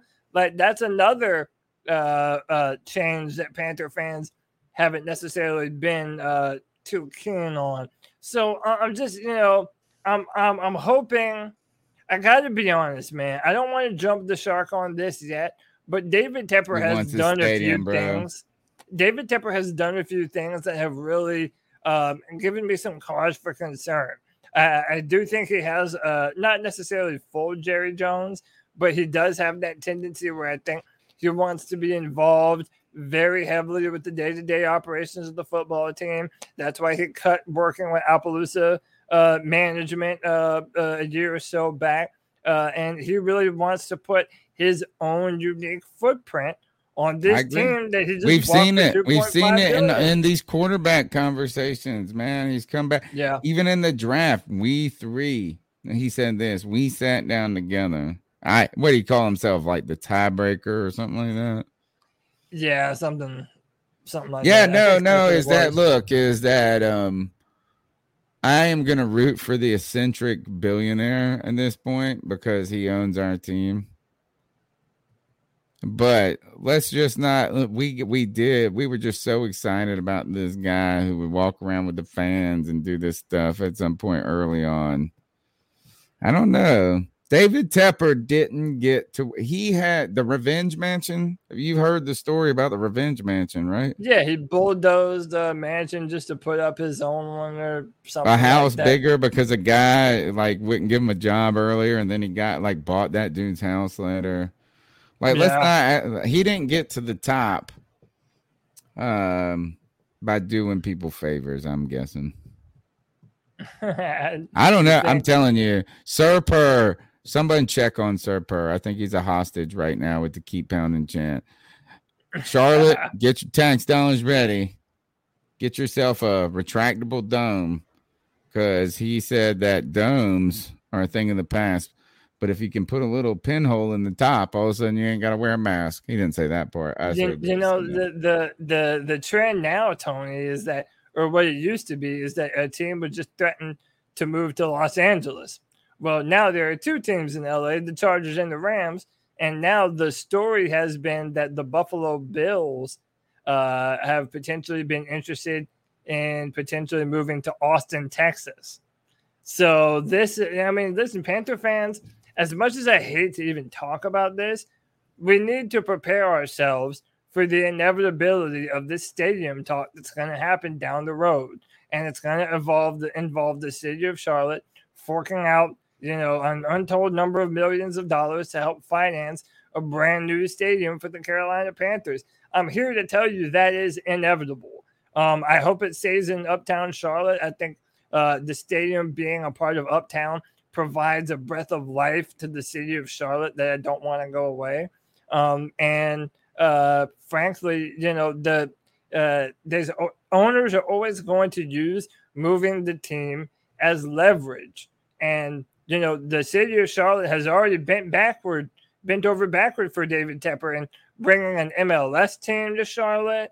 Uh, I mean, they they've already done a lot of things for the Panthers and for David Tepper in the time that he's been here. So this is going to be a story to watch uh, as we go forward, uh, Tony Dunn, in these next few weeks and these next few years. Honestly, this is something that we're going to continue to touch on. You're listening to the C3 Panthers podcast. We're here on Tuesday nights, Wednesday nights, Friday nights, Saturdays, and Sundays now. Good Lord. We're all in your brain, folks, taking over the YouTube airwaves. Uh, go ahead and smash the thumbs up button, subscribe. We're on YouTube, obviously. Hit the little bell notification. We're on Facebook, Periscope Live when we do these shows. Tuesday night at 9, 4.30, or just in uh, 30 minutes after the game, 15 minutes after game on game days. We have the Friday free for all at 7. Um, we've got a lot of content when it comes to beat reporters and interviews coming up on Wednesday nights going forward. So we're going to keep pushing out this content. Uh, but it's also on iTunes, TuneIn, Stitcher, wherever you get your audio podcast. I syndicate them the next day. So we appreciate your support in chat room. The number is 252 228 5098 if you want to call into the post game or the Tuesday night show. Cody Lashney, how can they find you? Um, and before I guess like five minutes. Yeah, um, uh, you can find me on Twitter at Cody Lack, C O D Y L A C. Um, I'm always really good about following back and uh, replying to people who respond to me. Uh, I also write content, uh, draft content for drafttek.com, where I am the analyst for the Carolina Panthers. I write first and second round comments for the Carolina Panthers and do some in depth uh, draft detailing uh, on that website. And listen, Tony already alluded to it, but the Friday free for all is every Friday at 7 p.m. And look, look, that's your show. You can come onto the show yourself. I'll put the link to the StreamYard. You can come in, you can talk to me and whoever else is on the show at the time and ask us your questions about the Carolina Panthers. Give us your thought about the Carolina Panthers. Um, all that stuff, man. This turned into a great uh, opportunity for Panther fans to meet up online and talk about the team that we all love. So, uh, yeah, that's how you can find me. Keep pounding. Thank you for your time, folks. Follow me on Twitter at cat underscore chronicles. And guess what f- is free? Smashing the thumbs up button, telling a friend about the show. Hit me on Twitter at cat underscore chronicles. Say I like the podcast, man. And then I'll retweet it. And it makes everybody's life better. Till and hit then, the subscribe. We're on the road to four thousand subscribers, man, or three thousand subscribers. And we got we got to get to three first, but we're on. We're on our way to 30, homie. This year we're taking That's over. right. Just like that. You know what? We're gonna have as many thousands of subscribers as the Panthers put up points this week when we beat that damn New Orleans Saints ass. I think we That's win this game, Cody. I think we win this game. I think we're surprised here. I think they're sick with COVID. I think they're they're off their kilter. I think they're riding a little too high. I think Jameis is over there going, I'm prepared. I'm prepared. And the Panthers are gonna sack that ass. You're not prepared, Jameis. You're not prepared. You're about to eat this L, not a W. Pa- uh, Tony, do you think if we win in a big way that the Panthers are going to get mentioned as potentially one of the better teams in football, even after week Not two? yet. Not yet. Okay. Okay. I think it's gonna take two more wins. And I think even if you beat Houston on Thursday, then all of a sudden people are gonna start going, Man, Panthers are making some noise. But it's gonna take something more than that. I don't think Yeah. the I don't think the Saints are enough right now because I think the COVID and the injuries will override it. I mean, I that's think the that's what they'll say. on You know what I'm saying? Is they'll be Yeah. like no Lattimore, all of this, uh, Hurricane Ida, and that's fine. Give me that W. I eat it like Jameis does. Cody, Yeah, let's get the hell out of here. Yeah, man. Until uh what are we tonight? We're Wednesday. So uh until Friday night at 7 p.m. Keep Keep pounding. Pounding. Oh, fan, no fan, no prompt by the team. No prompt by the team. We did it on our own. we didn't need David Tepper to tell us. Peace and love, y'all. Have a good night. You know how to book flights and hotels. All you're missing is a tool to plan the travel experiences you'll have once you arrive. That's why you need Viator. Book guided tours, excursions, and more in one place. There are over 300,000 travel experiences to choose from, so you can find something for everyone. And Viator offers free cancellation and 24 7 customer support for worry free travel. Download the Viator app now and use code Viator10 for 10% off your first booking in the app. Find travel experiences for you. Do more with Viator. Without the ones like you, who work tirelessly to keep things running, everything would suddenly stop. Hospitals, factories, schools, and power plants, they all depend on you. No matter the weather, emergency, or time of day, you're the ones who get it done. At Grainger, we're here for you with professional grade industrial supplies. Count on real time product availability and fast delivery. Call clickgrainger.com or just stop by. Grainger for the ones who get it done.